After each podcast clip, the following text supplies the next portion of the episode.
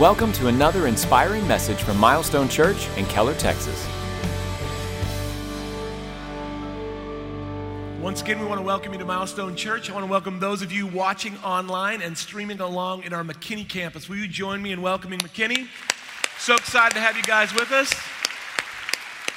As Pastor Jeff said, we got great things planned for you this fall. Next weekend, that Stressed Out series starts. All kinds of things to help you. But this weekend, we're finishing up summer at Milestone, and we hope you've enjoyed it. If you haven't seen some of the messages, you can go back online and watch those. But you, maybe you're wondering, what was the goal? What were you trying to do over the summer at Milestone? Were you just trying to give us a reason to gather so we could eat summer treats? And part of that is yes, right? Like we do crazy things to help you get in church, like give your kids ice cream at 11 o'clock in the morning. But the other thing we do is we're trying to do the same thing we do every weekend. We want to help you grow in your relationship with God because we're convinced that you can grow. We get excited. We celebrate the miracle of what God does in the lives of real people in the waters of baptism because we believe that there's a real God who loves us and has a great plan for our lives. And not only can we enter into a relationship with Him, we can actually live the life that we're created to live. And the way that we do that is by continuing to take steps as we grow. Turn with me in your Bibles to Colossians chapter 1. You know, this is really not a corrective message by any means because as a church family you guys get this you understand maybe you're here for the first time and you're like what are these people so excited about part of what we're so excited about is the opportunity to continue to become who god created us to be you know, this summer you heard this term 301. Maybe you heard that term, you don't know what that is.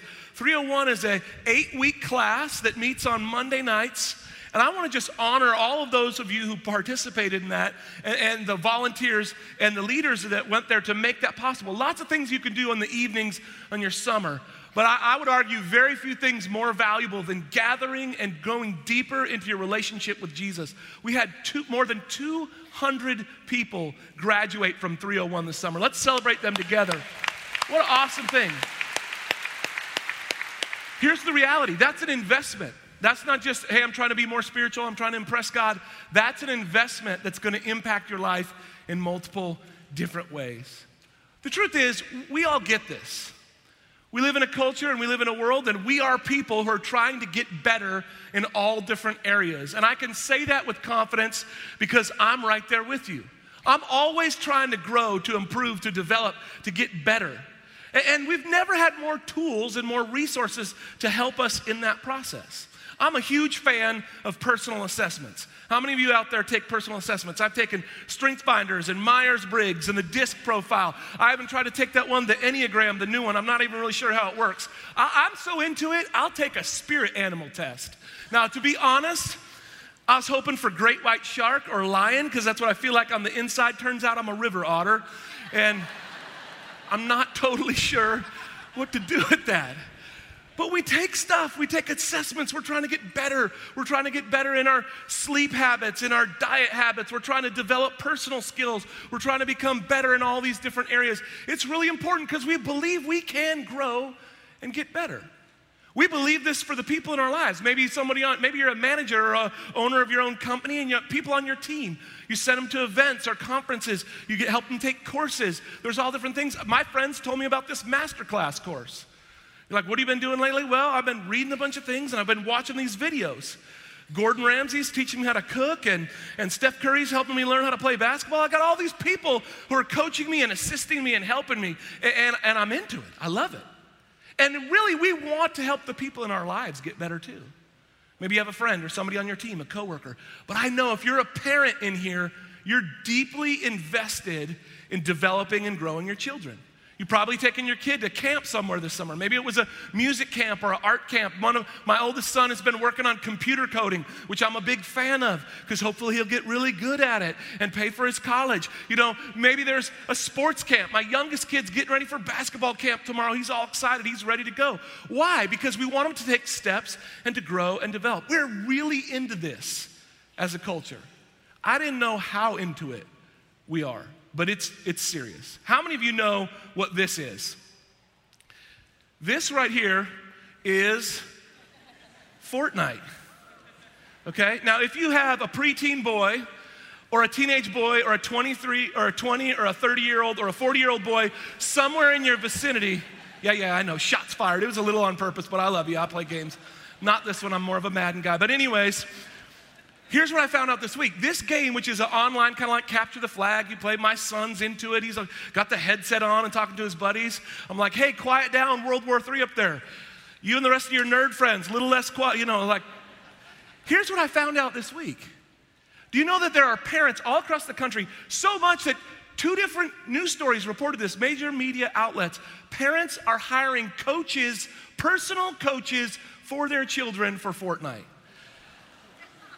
Now you're like, why would they do that? Which is a great question. It's a real thing. Why would you do that? Uh, maybe their self esteem, they need a little boost. They want to win, they want to feel better about their lives. Here's the other thing believe this or not, I didn't know this was true. It's really true. There's an esports thing. Apparently, playing video games is now considered a sport. People watch it recreationally, I guess. They're building an arena in Arlington. Did you know that there are colleges and universities in America that actually have varsity esports teams. The University of North Texas has a varsity esports teams. Now, when I was a kid and went to college, playing video games got you out of college, it didn't help you get into it. But we're so committed. We're, why, why would we do this? Because we want to grow, we want to take steps, we want to invest in our future. Now, let's be honest, it's inspiring, it's exciting to talk about growth and personal development. But the truth is, it's hard, it's difficult. Trying to get better cooking, I'm never gonna be Gordon Ramsay. It's gonna take a lot of time and a lot of practice to, great, to take steps of growth. It, it, takes, no matter what it is, we live in a culture where we love, in America, our, our favorite myth is like genius. Like somehow you'll just discover this incredible talent that's latent on the inside of you that you didn't know was there, and with very little work, it just emerges and you have this whole new life. Life doesn't work like that. Real lasting growth is slow and it's tedious and it's largely uncelebrated and it's difficult. Now, if that's true in all these other areas, how much more when it comes to our spiritual life? Because there's a growth boom in personal coaches. But, but as a pastor and as a leader who works and, and walks with people and is concerned with my own spiritual growth, here's one of the things I know. We don't always know how it works. We feel intimidated. It doesn't seem, it seems vague and, and esoteric. And how do you know if you're even really growing? The great news is the Bible can help us so much. But one more thing, the truth is, we're a little bit concerned sometimes. Maybe you've had this fear, I've had this fear, that if we become really spiritually We'll stop being us and we'll get a little weird.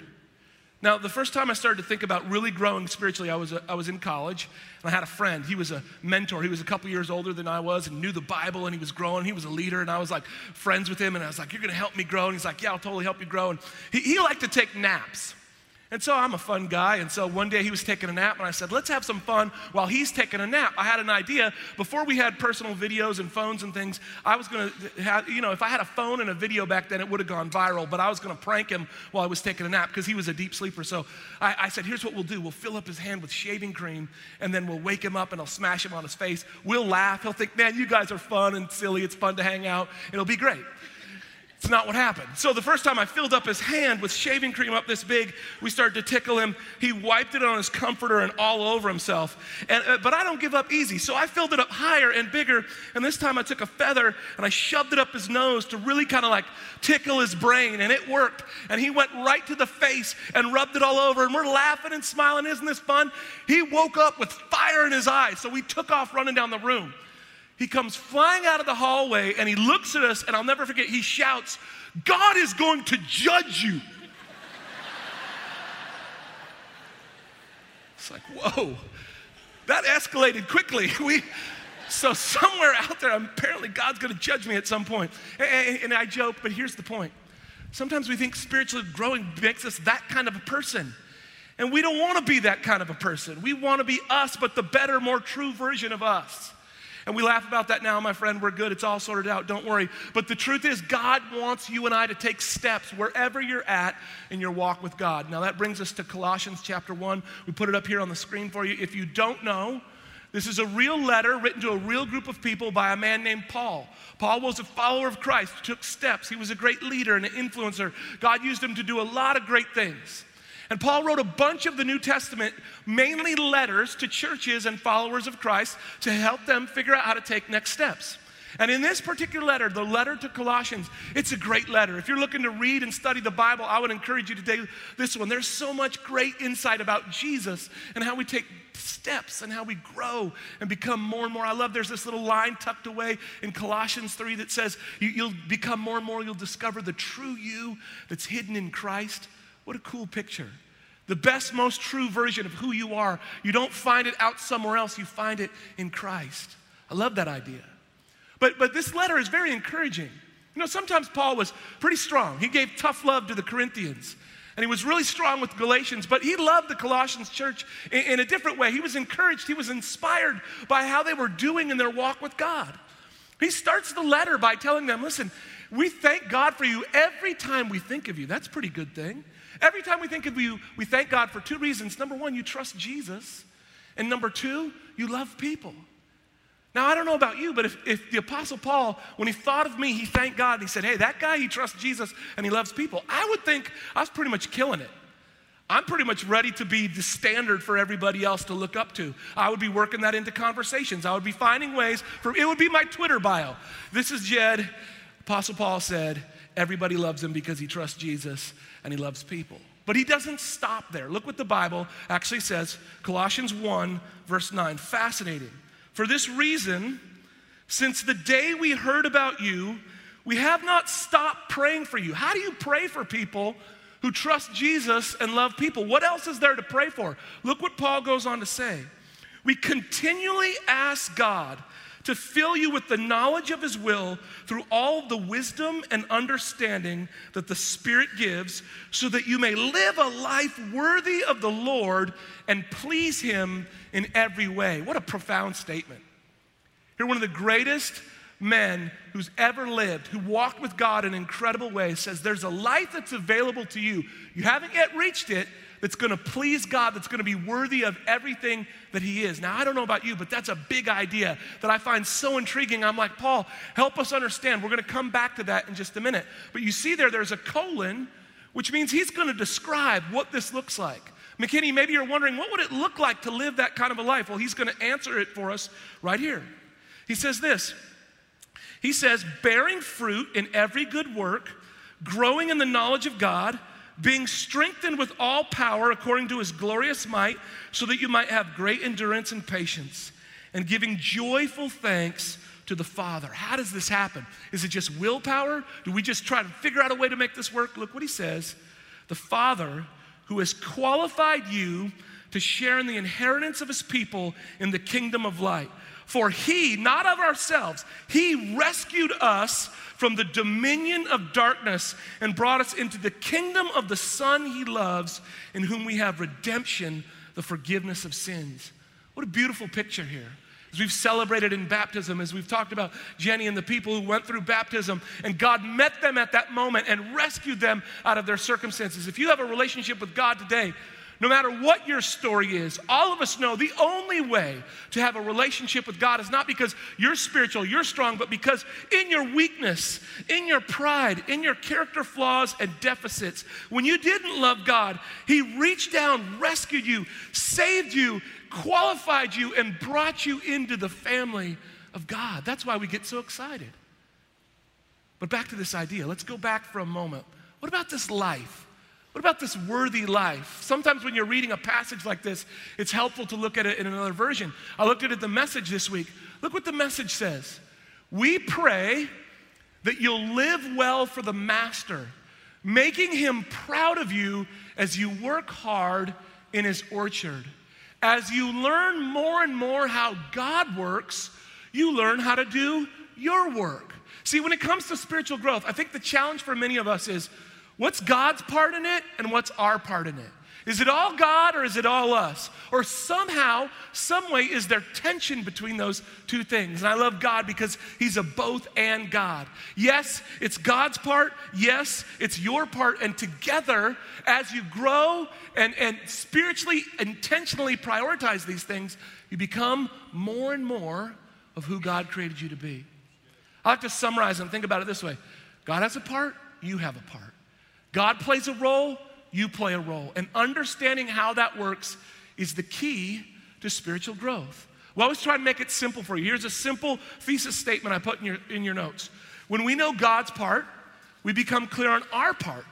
And we can't grow until we know what's expected of us. Now, I know what you're thinking. You're probably thinking at this point, Jed, you're obviously passionate. You're prowling around and sweating up there and getting yelling at us.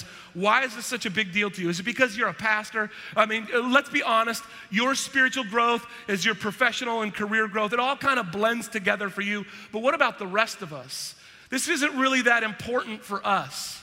Well, I would encourage you to remember these words are written to real people, the Colossians. They had busy lives, they had challenges. Their daily schedule was as complicated as yours. And let's be honest, in some ways it was harder.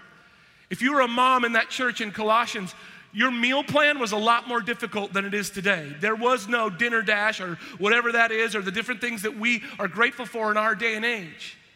And yet, Paul tells them, listen, guys, in your household, these are real people, not pastors and leaders. And he's like, you're doing good, but there's more for you, there's more available to you. Here's the things I think we struggle with. We, categorically, it makes sense to us. I want to get better in my personal physical care. I want to get better. I want to grow in my career development. I want to grow in my interpersonal relationships. I want my marriage to be better. And I want my children's uh, relationship with me to be better. I want to be a better dad, a better mom. And we compartmentalize our lives. And then we go, man, that's a lot of work to make a little bit of growth in all these different areas that are really important to me. And if I have any time left over, maybe, just maybe, I'll give a little courtesy, I'll give a little work, I'll give a little intention into spiritual development. And I would say this if you've ever felt that way, you're not alone. I've felt that way before. But I would caution you with this I truly believe there's no greater area that you can invest in your ongoing development than in your spiritual life. It's not extra, it's not on the side, it's not irrelevant. There's nothing that has a greater return when you invest in your spiritual development. When you prioritize becoming the person that God created you to be, it doesn't just benefit you in some vague, esoteric, spiritual way, it impacts every area of your life. Of course, it impacts your internal life, your emotions, your, your fulfillment, your significance. Of course, it uh, affects your ability to overcome fear and to endure challenges. Of course, it affects your ability to love and serve your spouse, to lead your children. And believe it or not, it has one of the greatest impacts you could ever have in your personal and professional development. God knows what you need, and He's way more holistic than we give Him credit for. When we say, God, I want to be who you created me to be, it's not just some vague, irrelevant church spiritual life. It impacts everything that you care most about. See, we think, man, if I could just find the right coach, if I could just find the perfect person to mentor me and lead me, but I'm stuck because I can't find him. Here's the great news the greatest personal coach in the history of the universe is Jesus, and he's got a spot open for you. The incredible thing about Jesus is he never forces you to spend time with him, but anytime he, you come to him and say, Jesus, speak to this area of my life, he's ready and willing to give you the word that you need to grow. Now, I want to tell you from my own personal experience, this is not theory. If you invite that coach into your life, buckle up because he's not scared to tell you sometimes not just what you want to hear, but what you need to hear. I love Jesus as a coach. I love Jesus in every way. I love coaching. I'm kind of intrigued by it. You're like the, the surest way to get me to watch a, a, a documentary is to make it about coaches. I watch all kinds of coaches business coaches, leadership coaches, sports coaches. Now, some extreme coaches yell at you and they belittle you and they scream at you, and I like a little tough love, but sometimes it gets excessive, like Bobby Knight and some of those other guys out there. Uh, but, but listen, Jesus is not that way. He doesn't go like, you're an excuse, you need to quit and go home, quit being a baby. He doesn't do that. But I don't like the other side of the coaches either, right? Like the coach that no matter what you do, they're like, Hercules, you're amazing. You're so great. You're special. You're going to make the NBA. You're like, it's intramural sixth grade basketball. We're down 40. I'm pretty sure we're not making the NBA. you want a coach that says, listen, you can do this, you can change. It's going to require some things about you, but I believe in you and I'm for you. The amazing thing about whatever you want, Maybe you're a single person, you're like, God, I want to become the kind of person, I want to get married. If you really believe that, God will begin to work in your life. He'll begin to, it's not about, hey, what's wrong with the dating pool? It's about what's going on in my character. If you are married, you want a better marriage. Jesus is more than willing to help you, but He won't start with, here's all the things wrong with your spouse. He'll start with, here's where you need to change. But you can change, and don't change so that I love you. Change because I already do love you, and you can be more than you're being right now. It's true as a father, it's true as a, as a mother, it's true as a friend, as a roommate, as an employee. In every area of your life, He'll help you grow. So, how do we get there? Let's make it a little bit more practical before I pray for you. How do we grow spiritually? What does this really look like? Number one, we have to recognize God's part. We have to recognize God's part. Now, the big, don't be intimidated, the big theological word for God's part, we call it justification. And here's what that simply means it's a legal term. And God's part, He does the saving, He does the rescuing, He puts the motivation. The fact that we have any desire to spiritually grow at all is, is a fact that God, it's evidence of the fact that God's calling and inviting us to become who He created us to be. But justification, maybe you've never heard this. Maybe you're just coming on the first weekend and are like, why is this guy yelling so much? Here's why we're excited, here's why we're passionate. Justification means this on your best day, with all your willpower, with all your efforts, with the best education, with the best environment, with the best help, with the best opportunities, your attempts to be righteous and holy and good on your own merit would become woefully short of the standard God has for you. So you're left with two choices.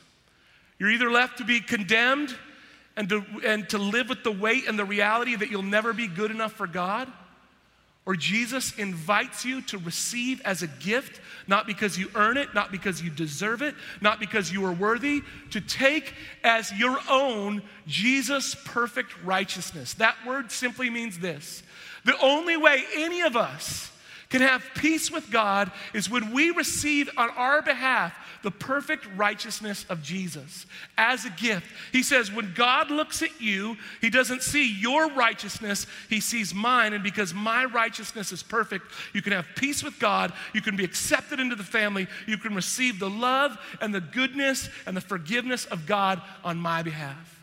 You can't earn it, you can't achieve it. You can't boast about it. You can't look down on somebody else. One guy said it this way The ground at the foot of the cross is level. Doesn't matter who your parents were or were not. Doesn't matter how many times you've been to church. What matters is have you received on your behalf the goodness of God? You know what that does? It takes all the pressure away. And it makes you understand God loves me. He has a plan for my life. He's for me. That's God's part. See, if you try to do God's part, you'll be frustrated, you'll be angry, you'll say life isn't fair, and what about that person? And they didn't do this, and they didn't do. I wouldn't encourage you to go that route. Many people try, but I would encourage you to instead say, God, you lived the life I should have but could not. And to say, God, I want a relationship with you, not on the basis of my good works, but on the basis of yours. And when you understand that, you can't move on to your part until you understand that's God's part. His goodness and His love and His kindness in our life is worth celebrating. Here's the second thing we got to embrace our part. Now, the first part of that is okay, justification. Don't be intimidated. One more big word, and then I promise we'll be done with, the, with these big words. The second word, our part, it's called sanctification. Sanctification, justification happens in one moment. You receive Christ. Doesn't matter how much Bible you know. Just in a moment, God, you by faith, by grace, you receive Jesus into your life. He, God looks at you, forgiven, accepted, redeemed, qualified in the family of God. It's a moment. Sanctification is a process that you don't finish over the course of your entire life. You keep taking steps to be closer to God. You're like, Jed, that sounds a little bit like legalism or like works. Now, I, I got to tell you, as a pastor, I get a little concerned with some of the thoughts and teachings that are out there in our culture. Let's make something really clear God is not opposed to effort, He's opposed to earning. I looked this week, and when you study the parables of Jesus, you're like, where are you coming up with that? Is that Paul? Well, when you look at the parables of Jesus, there are 25 parables the parable of the talents, the parable of the sower, the parable of the prodigal son. 21 out of the 25 have to do with work and the handling of resources. It's a big deal to God. It's not what gets us into a relationship with Him, but it is the thing that makes us grow.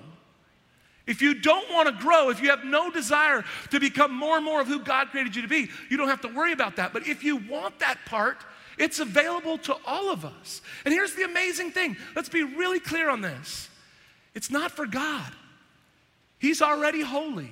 He's already, He has no need. It's not for God's benefit, it's for yours.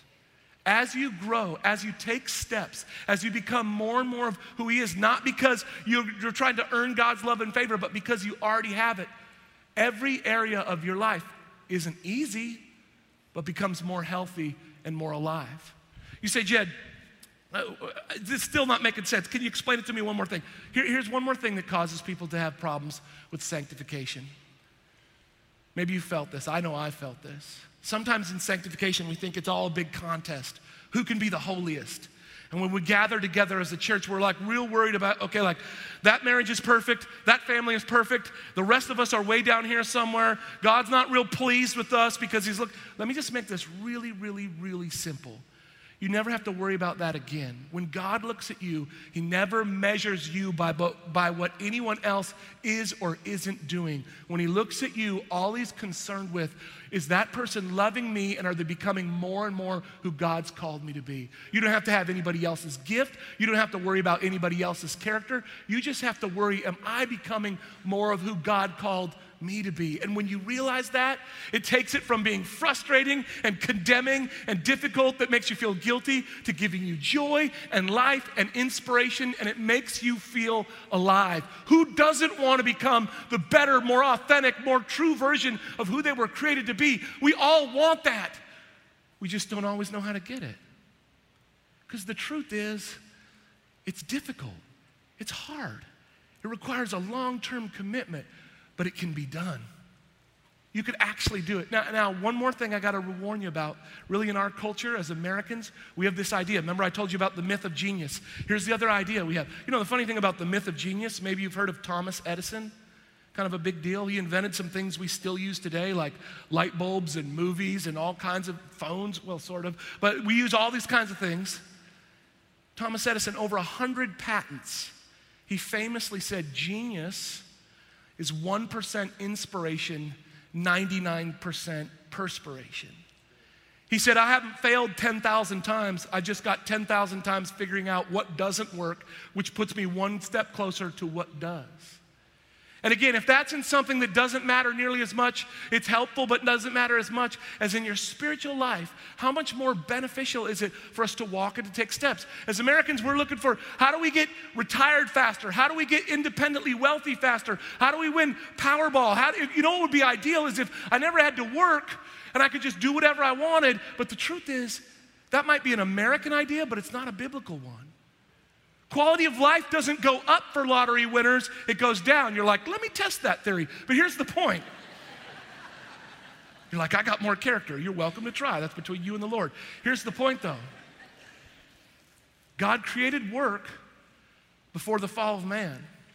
See, in the garden, one of the curses for work was it'll break your back and it won't be fulfilling which means it existed before that and it wasn't meant to break your back and it was meant to be fulfilling. When you find out the reason that God gifted you and talented you the way that He did, when you discover that and you begin to use that, not to build up your own name, not to build up your own pride, but to love and serve others, something incredible happens in your soul.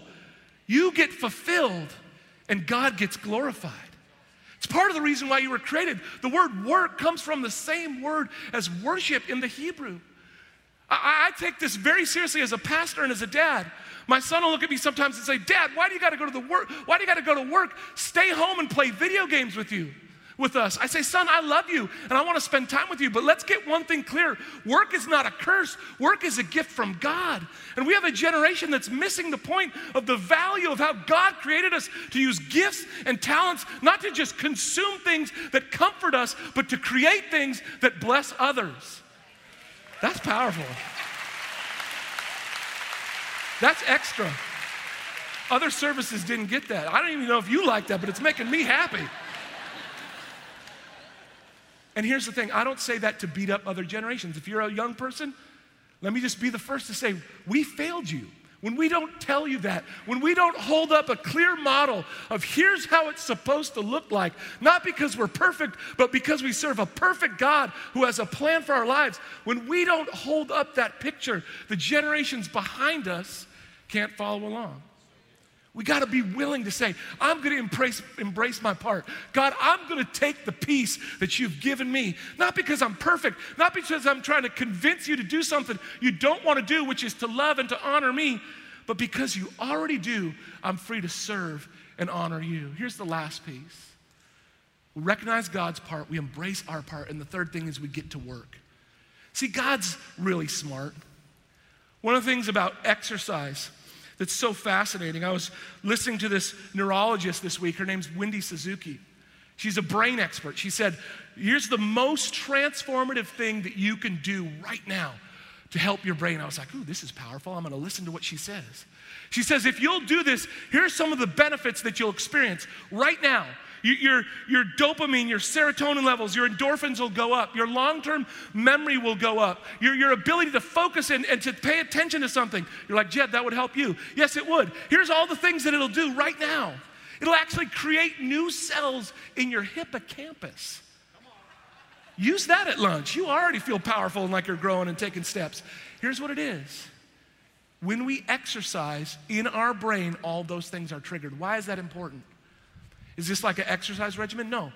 God didn't make us to sit and to relax and to be leisured. He made us for rest, but leisure and, and, and resting and comfort and, and resting in God are not the same thing.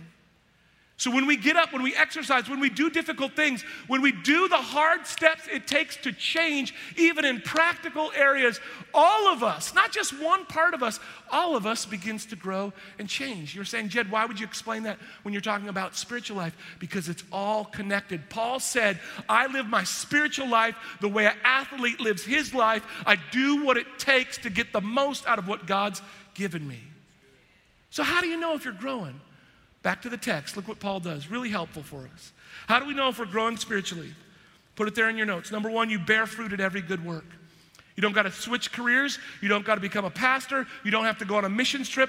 Right now, as a student, as a mom, as a salesperson, right where you're at, you can grow spiritually in that place by loving and serving others. What it means is wherever you're at, do you add value? Do you encourage? Is your generosity, is the use of your gifts making life better for everyone else?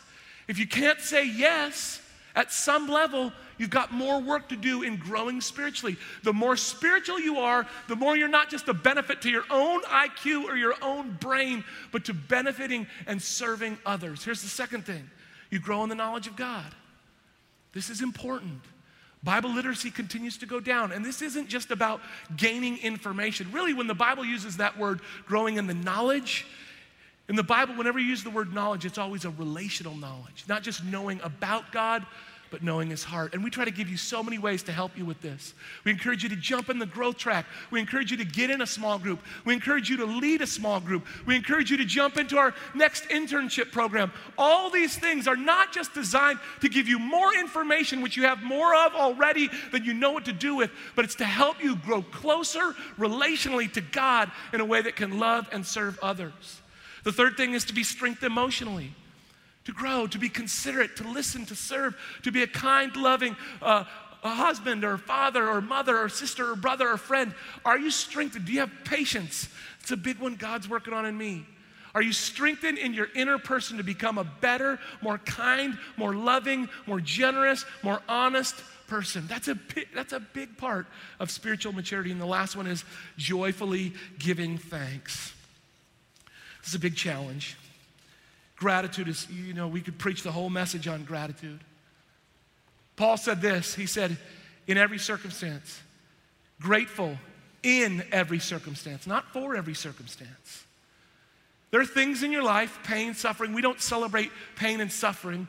We celebrate the God who's good in the midst of pain and suffering. That's a big difference. That's what separates Christianity from so many other religions. We don't like a spirituality. It's like beat yourself up and be miserable, and somehow in that you'll try to find, you'll piece together some sense of that's not life. Life is in the midst of the challenges that you're going through, the goodness of God becomes more apparent and you become more grateful, not because of the circumstance, but because of the depth of your intimacy and relationship with God in the midst of the challenge that you're growing through. And when you see that, that's a great indicator that you're growing spiritually. Life comes at you fast. This thing happens quick. I can't believe it. This fall, my daughter will go off to college. Doesn't seem possible. I remember when I went off to college.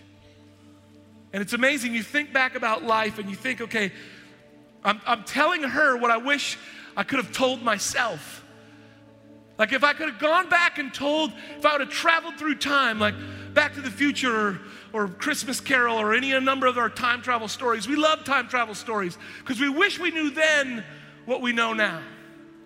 And I would tell myself, Here's what's going to happen there's going to be painful challenges. There's going to be opportunities for you to pursue a career or pursue something that looks really good, but it's not going to be that great. The one thing I would tell myself is this I think it's the same thing you would tell yourself. You'll never regret the moments when you prioritized the things that matter most to God. In the moment, they may not have seemed like they mattered that much to you, but looking back, they were the life that's truly life. You're like, Jed, why would you mention that? You know, that doesn't help us. Well, life's moving fast. And before long, there's going to be another moment where we're going to stand before Jesus. The first question he's going to ask us is, what did you do with my son? Did you receive him? Did you accept him? Have you entered into my kingdom? And I'm hoping every one of us will say, Yes, Jesus. We love you. We want to spend eternity with you. The second question he's going to ask is, What did you do with the opportunities I gave you? Did you grow into the person I created you to be? Not did you grow into somebody else. Did you finish somebody else's race? Did you have somebody else's gift? He's not going to ask any of that. He's going to say, What did you do with who I wanted you to be? And I want every one of us as a church family to say, God, we may not have hit everything, but we gave all we had to become all you created us to be. Let's pray. Jesus, we know this is so important. God, as, as I struggle to communicate your heart to these men and women and children, God, I pray that they would just begin to catch just a, a glimpse of how critical this is. This is the life that is truly life. This is the life that you created us to live. Not an easy life, not a life of comfort, Lord, but a life of significance, a life of fulfillment, a life that's, that's worth our all, that's worth our best effort, not so that we could earn your love, but because you've already loved us so generously. God, I'm praying for every person here they would have a greater sense of how much you love them, that you're not angry, that you're not scolding them, but you're lovingly encouraging them to be everything that you created them to be, not for your benefit, but for theirs, because you love us. In Jesus' name, amen. Thanks for listening to this message from Milestone Church. We hope it's been an encouragement for you today. We invite you to listen to other messages on this podcast or discover who we are by visiting our website at milestonechurch.com.